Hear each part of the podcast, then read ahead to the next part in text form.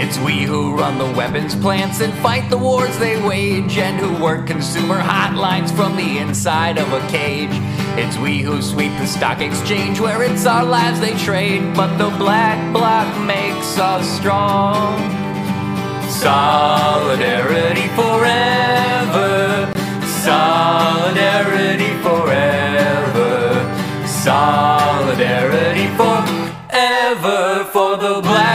Black bloc makes us strong. Suntem într-o zi de joi, 26 noiembrie 2020. Eu sunt Marisioane, acesta este Pod Zilnic, un podcast despre știrile zilei dintr-o perspectivă independentă. Stai cu mine, vorbim și astăzi despre ce ni se întâmplă și căutăm soluții pentru problemele care ne confruntăm. Vedem astăzi ce a spus Claus Iohannis după reacțiile publice în urma atacului său împotriva PSD de la Cotroceni în, primă, în plină campanie electorală. Același Claus Iohannis a spus că a dublat paturile de la ATI, dar nu a specificat că deficitul de medici a crescut la 50%. Guvernul va cumpăra vaccin de 12 milioane de euro, dar oficialii spun că suntem prea săraci pentru testarea în masă. Peste 2000 de români au votat deja pentru alegerile parlamentare. E vorba de românii din străinătate. Avem și un caz revoltător la un spital din Lugoj, unde familia unui pacient mort de COVID-19 a trebuit să plătească 1200 de lei pentru depozitarea într-un sac a decedatului. Situație oribilă, o să vedem ce s-a întâmplat acolo. Europa ar putea fi lovită de un al treilea val al pandemiei după Crăciun, numărul de cazuri în lume crește, avem și un conflict între biserică și autorități în această perioadă. Vorbim și despre Diego Maradona, despre ce se întâmplă în Statele Unite, unde Trump nu încetinește uh, asaltul împotriva statului de drept, iar Joe Biden a avut un scurt discurs de ziua recunoștinței în care a spus că suntem în război cu virusul, nu între noi. Începem cu Klaus Iohannis și astăzi, în continuare subiectul principal, după declarațiile pe care le-a făcut el de la Cotroceni, declarații de campanie electorală pentru PNL, au fost foarte mulți, foarte multe voci, foarte mulți lideri de opinie, oameni în general, care l-au criticat pe președinte. Au fost critici, sigur, normal, din partea PSD, care au fost cei vizați, dar au fost critici chiar și din partea celor care sunt, se văd așa de dreapta sau poate chiar susținători ai președintelui, oameni care l-au criticat spunând că, deși din punctul lor de vedere el ar fi avut dreptate în acele momente în care a acuzat PSD-ul, genul ăsta de mesaje nu, nu fac bine în timpul campaniei electorale pentru că sunt prea pe față, cum am auzit o formulare. Ei bine, Claus Iohannis a fost întrebat de ce ați ales să fiți doar președintele PNL și nu credeți că pe 6 decembrie PNL va fi taxat la vot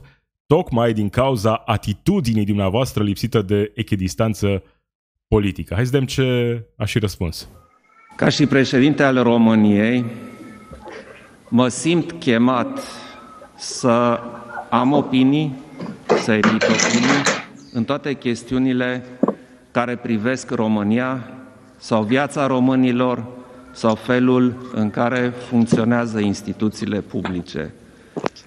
Președintele României nu poate fi cenzurat politic și indiferent că le place pesediștilor sau nu, și cred că nu, voi face în continuare evaluări și referiri care au o relevanță pentru români.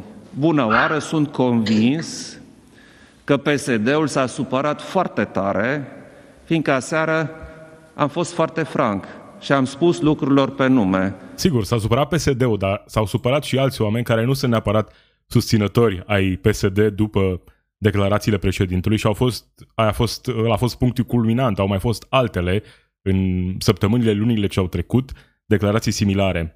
Nu cred că în acest moment Claus Iohannis uh, ajută nici măcar PNL-ul foarte mult în această situație. Se poate produce efectul uh, contrar, da? Uh, în momentul în care critici PNL-ul, tu ca președinte al României, uh, critici PSD-ul, tu ca președinte al României, susținând partidul din care ai plecat, e posibil să nu reușești neapărat să îți mobilizezi propriul electorat și să mobilizezi mai degrabă electoratul PSD care acum se simte atacat în același timp cu partidul și asta ar putea duce absolut, nu ar fi prima situație în care s-ar întâmpla așa ceva, ar putea duce inclusiv la o mobilizare a electoratului PSD în acest context. PSD a guvernat foarte prost. De ce ați ales să fiți doar președintele PNL? Și doi, nu credeți că pe 6 decembrie uh, PNL va fi taxat la vot tocmai din cauza atitudinii dumneavoastră uh, lipsită de echidistanță politică? Mulțumesc! Nu știu de unde ați scos-o asta cu echidistanța politică. Uh, cunosc destul de bine Constituția. Președintele nu poate să fie membrul unui partid, dar asta nu înseamnă că președintele trebuie să fie un mut sau să n-aibă opinii politice. Dar cred că a fost președintele cam mut mult timp, nu? Eu cred că președintele face bine să-și spună opinia. În acest sens, vă rog să citiți și declarația mea de ieri. Am fost foarte franc, am arătat ce prost a... Da, știi că era o vreme când lumea spunea despre Claus Iohannis că e mutul de la Cotroceni, că nu vorbește, că nu iasă public, uh, spunea că analizează cu îngrijorare situația de fiecare dată. Poate că era mai bine atunci, că acum mi se pare că vorbește prea mult, cel puțin în această campanie. Vorbește mult și poți să ai două adevăruri în același timp în minte. Poți să vezi toate problemele pe care le-a avut și le are PSD-ul și în același timp poți să vezi toate problemele pe care le are PNL și toate problemele pe care le are chiar președintele Claus Iohannis. Libertatea prezintă documentul pe baza căruia Iohannis a spus că am dublat paturile ATI, dar nu a vorbit despre faptul că deficitul de medici a crescut cu 50% în această perioadă. Ce s-a întâmplat?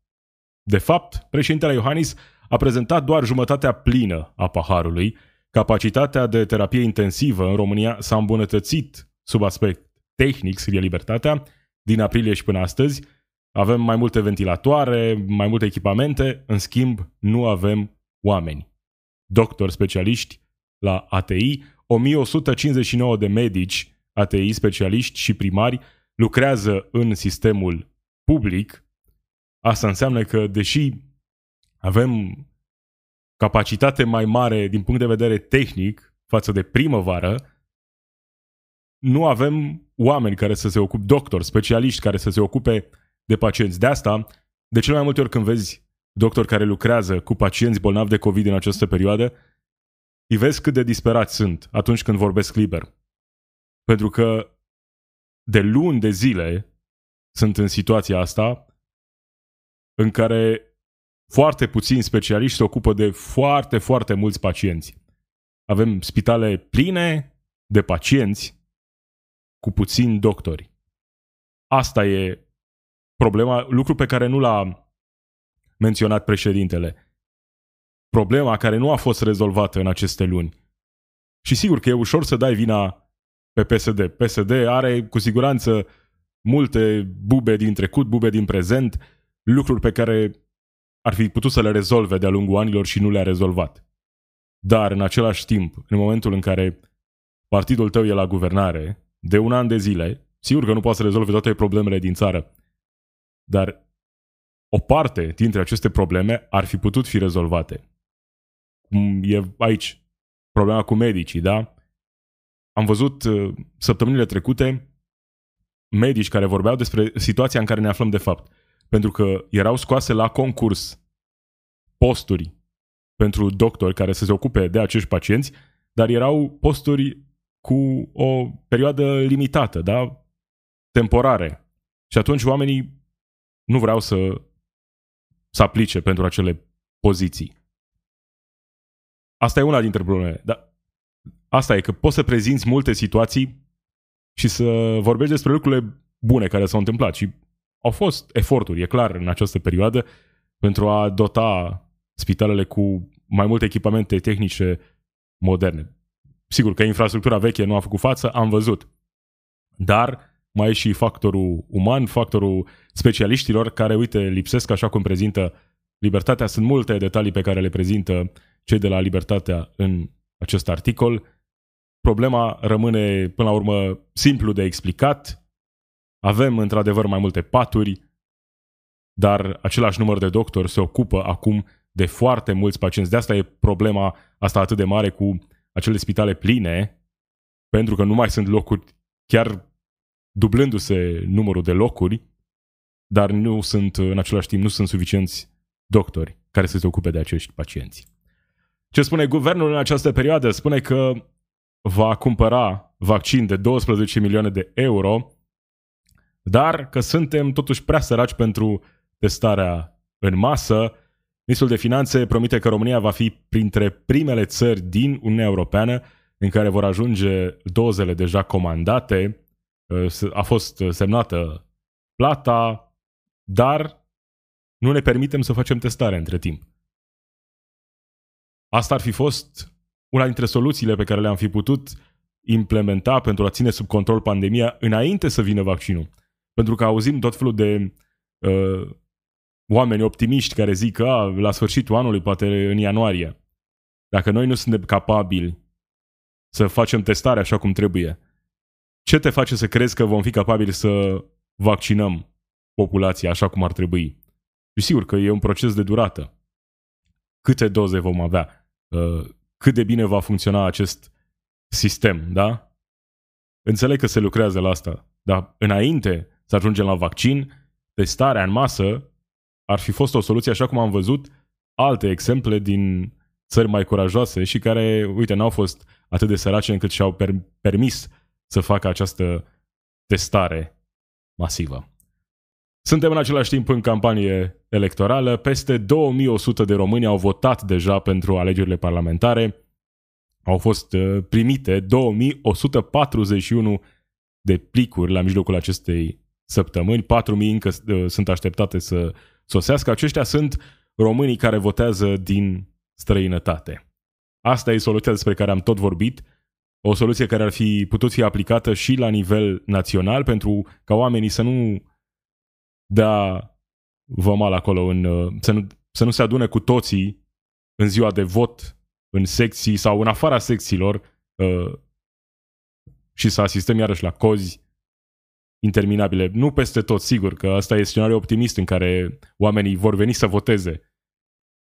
Chiar și cu o prezență scăzută, normele sanitare vor fi greu de aplicat în momentul în care ai atât de multă interacțiune între oameni. Sunt cei care participă acolo, supraveghează votul, sunt cei care trec datele în sistem. Acei oameni se vor întâlni în decursul acelei zile cu mii de oameni. Iar știm, măștile au un grad de protecție, dar e departe de 100%. Da, uite aici, nu n-a fost voință politică, pentru că Asta trebuie să înțelegem de cele mai multe ori. În cele mai multe situații e vorba de voință politică și de priorități pe care ți le stabilești. Faza cu nu sunt bani, ă, nu s-a putut, de cele mai multe ori, de cele mai multe ori nu e valabilă. De fapt, ă, voința politică a lipsit. A fost, au fost alte priorități în acel moment. Hai să vedem și cu acel caz revoltător de la Lugoj, unde familia unui pacient mort de COVID-19 a plătit 1200 de lei pentru depozitarea într-un sac cu tuburi cu oxigen, cu tot. Deci, suntem în anul 2020, în România, pe timp de pandemie, iar oamenii trebuie să plătească pentru a-și prelua membrii familiei decedați acasă, pentru că au stat, pentru că l-au ținut 14 ore în remorca frigorifică. Avem un reportaj la Digi24 cu membrii familiei. Trupul bărbatului a fost păstrat în remorca frigorifică 14 ore, iar familia trebuie să plătească 1200 de lei pentru acest serviciu. Un câine, dacă era schingiuit, eu cred că societatea civilă sărea și uh, autoritățile statului. Eu vreau să trag un semnal de alarmă autorităților, statului, societății civile, să luăm atitudine ca aceste lucruri să nu se mai întâmple. Normal, să nu se mai întâmple. E revoltător felul în care a fost păstrat trupul bărbatului în condițiile în care a fost păstrat. Dar la fel de revoltător e și faptul că au trebuit să plătească 1200 de lei, da? Hai, astea să fie soluțiile pe care să le ofere autoritățile acum, printre toate măsurile de prevenție și așa mai departe. Gândește-te că treci printr-o tragedie de genul ăsta în care îți pierzi un membru al familiei în urma pandemiei de COVID. Și apoi cineva așteaptă ca tu, în acele momente, să plătești 1200 de lei pentru că n-a mai fost loc la morga spitalului și a trebuit mutat trupul nesuflețit într-o cabină frigorifică. Despre asta, da, într-adevăr nu se vorbește. Dacă, dacă îi se întâmpla altcuiva, nu unui om obișnuit, altfel s-ar fi luat atitudine. Astea sunt cazurile pe care trebuie să le menționăm. Vocile oamenilor pe care nu le prea aude nimeni. Le-am auzit acum în acest context în care a fost într-adevăr prea strigător la cer tot ce s-a întâmplat acolo, la Lugoj. Iar veștile nu sunt bune. Europa ar putea fi lovită de un al treilea val al pandemiei după Crăciun dacă restricțiile sunt ridicate prea repede, spun oficialii Comisiei Europene. Organizația Mondială a Sănătății ne-a recomandat să renunțăm la reuniunile de familie și să celebrăm Crăciunul online. Cu toate acestea, Franța și Marea Britanie ridică treptat restricțiile în prag de sărbători. Nu e o situație simplă, e clar, e dificil pentru toată lumea Uh, această perioadă e dificilă pentru toată lumea, uh, să fii în carantină și stare de alertă de la începutul anului e într-adevăr dificil. Nu știu ce alte soluții. E clar că perioada ce va urma nu va fi una simplă. Pentru că și acolo unde s-au aplicat măsuri mai dure decât la noi în această perioadă, nu poți să mergi la infinit cu astfel de măsuri și vedem din Uh, experiența pandemiilor trecute, că întotdeauna valul al doilea e mult mai grav. Iar asta o putem observa acum în Europa, în America, cam peste tot prin lume, cu câteva excepții mai fericite. Numărul cazurilor de COVID din întreaga lume a ajuns la 60 de milioane în acest moment. În acest context, avem și o luptă, o luptă serioasă între biserică și autorități. Polițiștii din Constanța au găsit într-o biserică din oraș 39 de enoriași care nu purtau mască.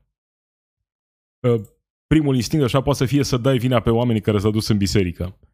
Eu zic să nu ne limităm la această responsabilitate personală a oamenilor, care există, cu siguranță. Hai să vedem mai degrabă cine a organizat acel eveniment, biserica evident, cine i-a primit pe acei enoriași fără mască în interiorul bisericii în acel moment și să vedem că problema nu e de responsabilitate personală, e o problemă a bisericii în această perioadă. Nu este normal să oprească oamenii de la Sfânta Împărtășanie. Sunt uh, intervievați oameni care au participat la această slujbă. Este normal să vă împărtășiți acum în perioada aceasta de pandemie, da. când se folosește aceeași linguriță, nu vă este teamă? Da, în acea linguriță este trupul și sângele Domnului nostru Isus Hristos, care ne vindecă de orice boală și niciodată Hristos nu a îmbolnăvit și nu va îmbolnăvi pe nimeni. Asta să fie foarte clar. Să fie foarte clar, da? S-a înțeles. Nimeni nu s-a îmbolnăvit niciodată, da? La împărtășanie. Când avem atâția preoți care și-au pierdut viața în această perioadă. Unii care au respectat normele, alții care nu le-au respectat. Virusul acesta, nu știu cum își poate imagina cineva că a, ești la Sfânta Părtășanie, trebuie să mă feresc de biserică. Dar, din nou, hai să nu vorbim doar despre responsabilitatea personală, hai să vedem ce face biserica, ce fac reprezentanții bisericii în acest context. Forțele de ordine ne obligă să ieșim din biserică. De ce? Ce s-a întâmplat? Ei spun că e prea multă lume în biserică. Da, asta e situația. Avem scandalul acesta uriaș între Biserica Ortodoxă și guvern. A fost trimisă chiar o scrisoare deschisă către guvernul României după acest incident. Hai să vedem cine semnează scrisoarea. Teodosie, nu? Da. Înalt preasfințit, preasfințitul Teodosie, care vorbește despre acel incident și se întreabă ce, cum va reacționa guvernul în continuare, ne veți bate, amenda, aresta și executa pe toți. Hai să vedem cine e adevăratul vinovat pentru această situație. Acesta este adevăratul vinovat pentru situație. Preasfințitul Teodosie, da? Cel care îi cheamă pe oameni în biserici, cei care, cel care insistă pentru pelerinaje pe timp de pandemie, oameni care sunt influențați de acest înalt preasfințit, de mai mulți lideri ai bisericii, să-și pună viața în pericol în această perioadă. Hai să nu mai amendăm pe oamenii care au fost acolo în biserică, hai să amendăm, dacă e de cineva de amendat, reprezentanții ai bisericii care transmit astfel de mesaje către enoriași. Acum, când avem câte 10.000 de cazuri în fiecare zi și nici măcar nu mai e o știre. E așa, e deja a devenit banal, suntem obișnuiți să avem 10.000 de cazuri pe zi, iar într-o vreme, când erau câteva sute de cazuri pe zi, eram speriați și scandalizați. Cu asta se ocupă în această perioadă în alt preasfințitul, Teodosia. Probabil se simte ferit, poate, nu știu, își imaginează că o putere divină îl va feri pe el. Așa cum nu i-a ferit pe alți preoți din România, din Serbia, din țările vecine în această perioadă. Deci hai să ne concentrăm pe liderii bisericii și mai puțin pe oamenii care sunt manipulați în această perioadă de astfel de mesaje transmise de preasfințiți. Astăzi mi-a atras atenția și un articol pe arhiblog.ro. Nu-l urmăresc pe Andrei Caramitru pe Facebook, dar uh, Arhi Cetin a atras atenția asupra unui mesaj postat de acest uh, Andrei Caramitru pe Facebook. Articolul lui, Arti, lui Arhi e foarte bun, uh, merită citit, mi-a atras atenția și am și eu câteva chestii de zis despre acest Andrei Caramitru. Mesajul lui postat pe Facebook pe 22 noiembrie începe cam așa. Cine votează PSD? Cine votează în celelalte țări cu demenți populiști? Cei care sunt eșuați, pierduți undeva într-un sat, fără bani, fără prieteni, fără educație, fără job bun, pensionari care urăsc pe tineri și schimbările din jur, atât de plin de ură că până și familia lor fuge de ei. Cine e plin de ură? Andrei Caramitru e plin de ură și o să înțelegeți despre ce vorbesc când o să auzi mesajul în întregime. Oamenii, în general, votează cu cei care au un mesaj, o soluție și pentru ei. Să spui că sunt eșuați, pierduți, fără bani, fără educație, fără job bun. Poate fi o constatare pe care o faci. Ce facem cu acești oameni? Îi acuzi că votează cu cineva care, corect sau nu, le oferă niște soluții. Că îi minte, că încearcă să profite de situația în care se află. Poate. Dar dacă altcineva nu le oferă o viziune a unui viitor mai bun, hai să nu îi învinuim pe oameni pentru că își votează interesul. Votează ce cred ei că ar fi mai bine, ceva care l-ar schimba viața în mai bine sau măcar i-ar ajuta să se păstreze așa acolo, pe linia aceea de supraviețuire. Continuă mesajul lui pe Facebook și votează isteric ca să pedepsească oculta elita condusă de Soros și de Bill Gates, să pedepsească sexomarsiștii de prin orașe care lucrează în IT, să pedepsească intelectualii, să pedepsească adică pe toți cei care nu sunt la fel de eșuați ca ei, pentru că sunt convinși că de fapt e o mare conspirație, ocultă, ai vrea să raci cumva, cineva are ceva cu ei. Domne, spune Andrei Caramitru. Nu e nicio conspirație. Capitalismul acesta sălbatic, în formă terminală, nu e, consp- nu e o conspirație. Nu ar funcționa dacă ar fi o conspirație. Mari corporații înregistrează creșteri de profit an după an iar valoarea muncii oamenilor merge către investitori și nu se întoarce decât într-o foarte mică măsură înapoi. Atâta timp cât acești oameni, cei mai mulți, au joburi full-time, n-ar trebui să moară de foame, să nu aibă bani, să fie săraci, în condițiile în care valoarea muncii lor nu se întoarce decât într-o foarte mică măsură către ei. Continuă mesajul. Ce nu înțeleg ei? Sunt săraci și vai de mama lor pentru că sunt proști de bubuie și nu știu să facă nimic, spune Caramitru. Din nou, cine e plin de ură? Fasciștii ca Andrei Caramitru. Fasciștii anului 2020. Un jeg uman, Andrei Caramitru. Continuă. Votează hoți și ticăloși să le fie primari, de proști ce sunt. Și atunci evident că acolo unde stau ei mizerii și nu sunt joburi. Și acolo unde sunt joburi, sunt prost plătite. Mintea acestui om e plină de mizerie și de ură. Vorbește despre ura oamenilor care votează cu stânga, votează cu PSD și nu vede ura din propria lui minte. Cred că se uită în oglindă când scrie acest mesaj. Merge mai departe. Sunt leneși. Dacă ar vrea, ar putea să se mute unde sunt joburi bine plătite, în orașele mari sau în străinătate. Ar putea să învețe o nouă meserie. Dar nu și nu că e greu, domne, să ni se dea. Păi de ce să vi se dea? Mergeți la muncă.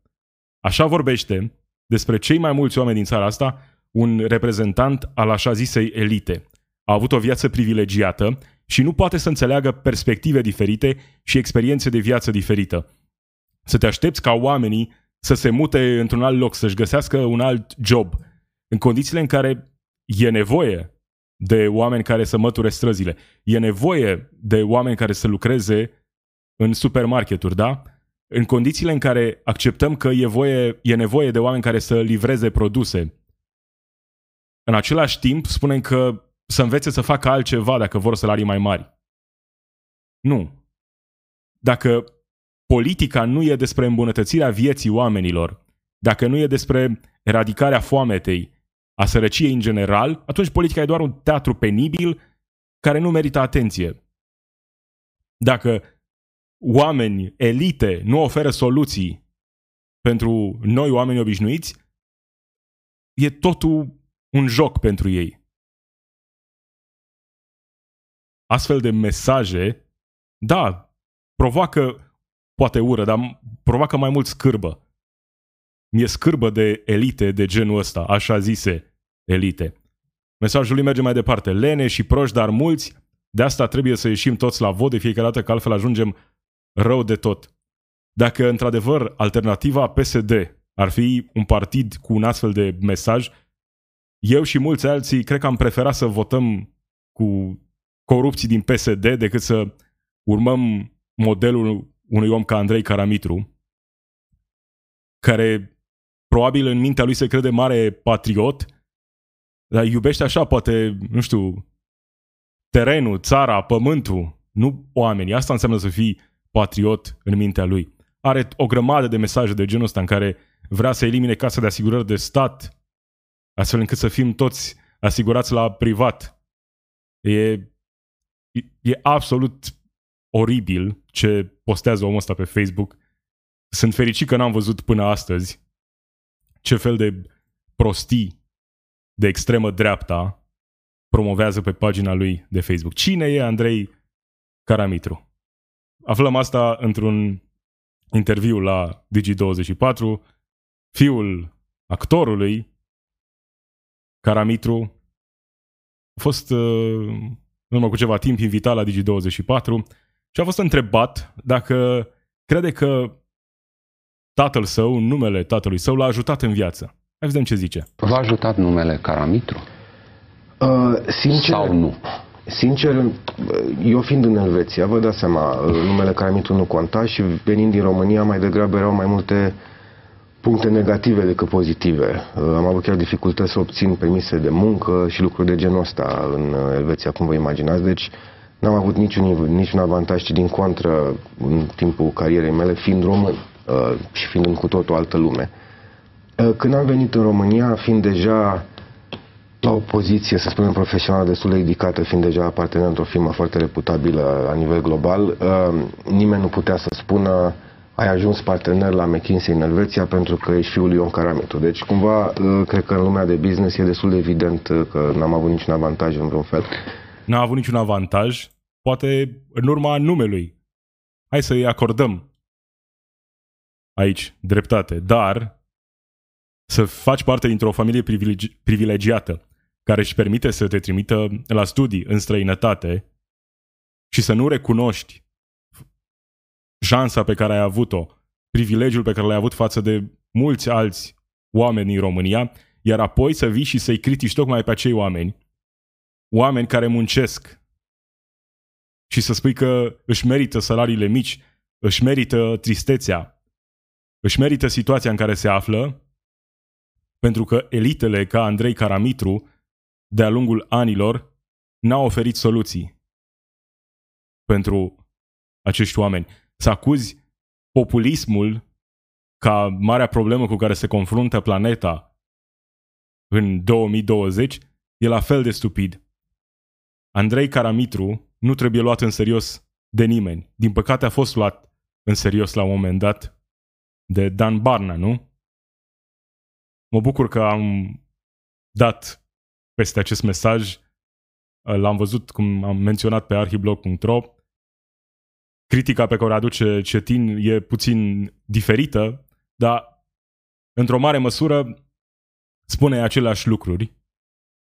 Sărăcia nu are legătură cu munca, spune Cetin, ci cu locul unde trăiești, ocazii, oportunități, dacă ar ține doar decât mun- muncești.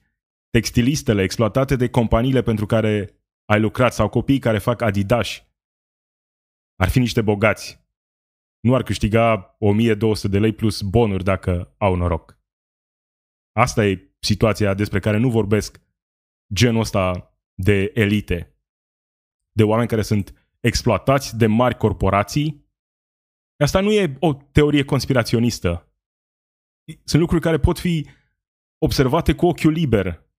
În momentul în care ai mari corporații care anunță profit în creștere de la an la an, profituri uriașe, iar oamenii care lucrează pentru aceste mari corporații că sunt în România sau că sunt în Asia, sunt plătiți la cel mai de jos nivel posibil. Dacă ar putea să-i plătească mai puțin decât salariul minim, cu siguranță în multe locuri i-ar plăti. Și ni s-a spus că în momentul în care va scădea șomajul și va fi mai mare oferta de locuri de muncă decât cererea de locuri de muncă, salariile vor crește. Asta s-a întâmplat doar parțial, pentru că ce s-a întâmplat după aceea? S-a început procesul acela de importare a forței de muncă, așa cum românii au fost aduși în alte țări europene mai dezvoltate pentru că acceptau să, lucreze pe, să lucreze pe bani pu- mai puțini, acum, inclusiv în România, a început să se întâmple exact același lucru. De ce să angajezi uh, muncitori în construcții din România care vor salarii mai mari, îi aduci din țări asiatice mai sărace și îi plătești mai puțin? Pentru că ăsta e modelul în care trăim acum. Acest capitalism în formă terminală. Asta nu înseamnă că trebuie să ne întoarcem la comunism. Înseamnă că trebuie să avem reguli ca să gestionăm capitalismul și să nu fie așa o bătălie pentru supraviețuire între oamenii cinstiți care lucrează pentru a supraviețui. Oamenii trebuie să fie reprezentați de politicieni, inclusiv în fața marilor corporații, care controlează capitalul, controlează multe dintre politice, politicile publice care ne fac atât de mult rău. Bine, hai să trecem de la Caramitru la Diego Maradona, idolul imperfect. Vestea morții lui a făcut ieri în conjurul lumii cei mai importanti jucători de fotbal, oameni în general au vorbit despre cel care a fost Diego Maradona, probabil cel mai mare jucător de fotbal din istorie, considerat Dumnezeul balonului rotund, a încetat din viață la 60 de ani. Acesta e unul dintre momentele care au rămas în istorie. Acel gol cu mâna, mâna lui Dumnezeu. Coechea cerca de él. Diego Armando Maradona está entre dos, vean cómo le marcan y la habilidad del argentino empieza a cambiar la velocidad, va entre dos, abre para la pared, allá con Valdano Maradona.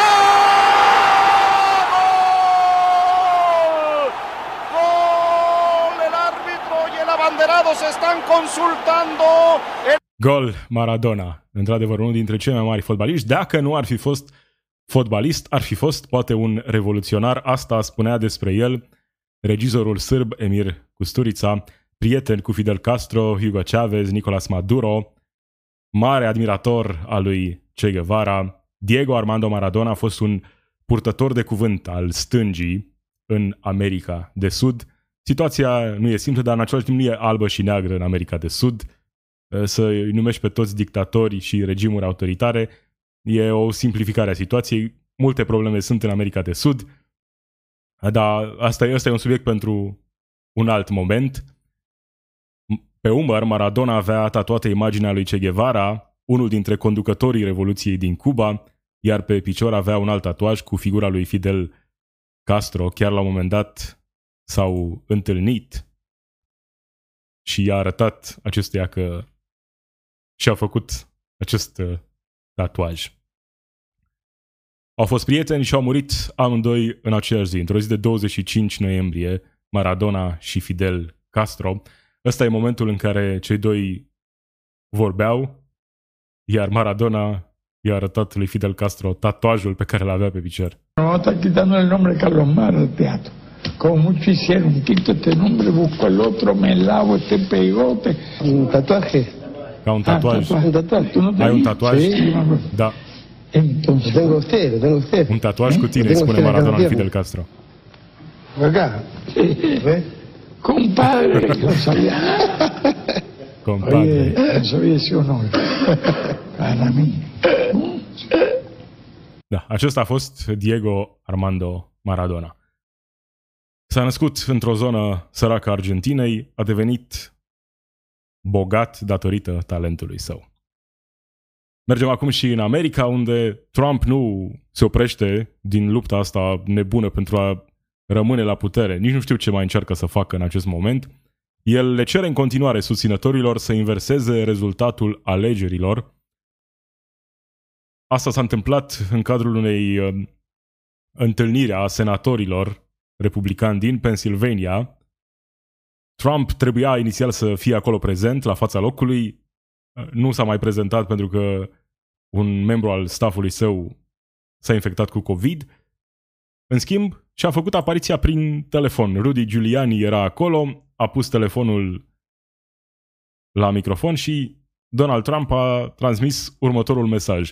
Trebuie să inversăm aceste alegeri, democrația au trișat, a fost un scrutin fraudulos, sunt alegeri pe care le-am câștigat cu ușurință, am câștigat pe scară largă, aceste alegeri au fost trucate, este un moment foarte important în istoria țării noastre și faceți un serviciu foarte important țării noastre, le-a spus Donald Trump senatorilor din Pennsylvania în acel moment.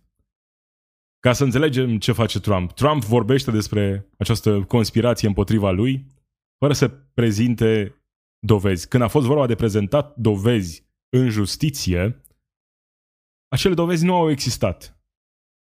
De mai multe ori, chiar Rudy Giuliani a fost întrebat, acuzați uh, fraudă la alegeri? În presă spune că da. În sala de judecată nu vorbește despre fraudă, pentru că nu prezintă niciun fel de dovezi. Dar asta nu înseamnă că Donald Trump va, se va opri din această luptă a lui nebună de a se ține de putere chiar dacă a pierdut și a pierdut a pierdut pe bune cu o distanță destul de mare între el și Joe Biden, atât la nivel național cât și în statele, câteva state cheie. Nu se va opri din luptă, putem să-l tratăm așa ca pe un bufon ce e, dar e nevoie doar de o mică scânteie care să aprindă situația și mai tare. Are încă foarte mulți susținători care cred 100% ceea ce spune el în această perioadă, oameni care cred că rezultatul alegerilor a fost fraudat, că Trump e președinte și nu putem ști ce vor face. Ce se va întâmpla în săptămânile ce vor urma. Pe 14 decembrie ar trebui să aibă loc votul electorilor, va urma apoi uh, rezultatul care va fi prezentat în Senat, iar pe 20 ianuarie ceremonia aceea de investirea lui uh, Joe Biden. Ce se va întâmpla până atunci? Greu de spus. Nimic nu e off the table, cum ar spune americanii. Sunt multe scenarii care se pot întâmpla. Un lucru e sigur. Rezultatul e clar. Doar în mintea lui Trump și a susținătorilor săi acest lucru stă altfel. În același timp, Joe Biden a transmis un mesaj cu ocazia Zilei Recunoștinței. My fellow Americans, Thanksgiving is a special time in America. A time to reflect on what the year has brought, to think about what lies ahead. Cred că meritați să auziți adevărul de la președintele vostru, a spus Joe Biden în această intervenție. Trebuie să încetinim răspândirea virusului. Le datorăm, le datorăm asta medicilor și asistentelor și lucrătorilor din prima linie. Le datorăm asta compatrioților noștri. El a adăugat că pandemia a dus durere și pierderi și frustrare, ne-a divizat, ne-a înfuriat, ne-a învrăjbit unul împotriva celuilalt. Știu că țara a obosit de la această luptă, dar să nu uităm, suntem în război cu virusul, nu între noi, a mai spus președintele ales, Joe Biden. Trebuie să ne întărim forțele, să ne dublăm efortul și să ne angajăm din nou în luptă.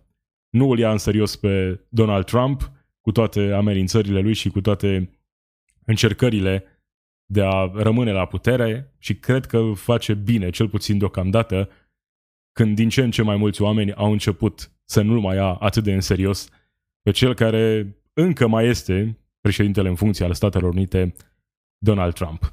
Acesta a fost Pod Zilnic, Marisioane sunt eu, o zi frumoasă. Îți doresc în continuare.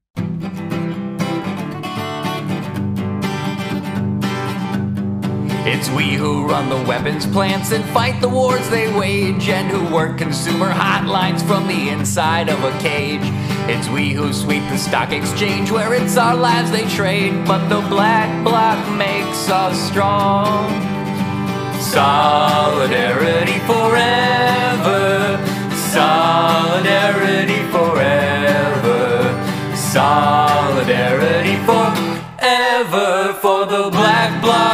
makes us strong.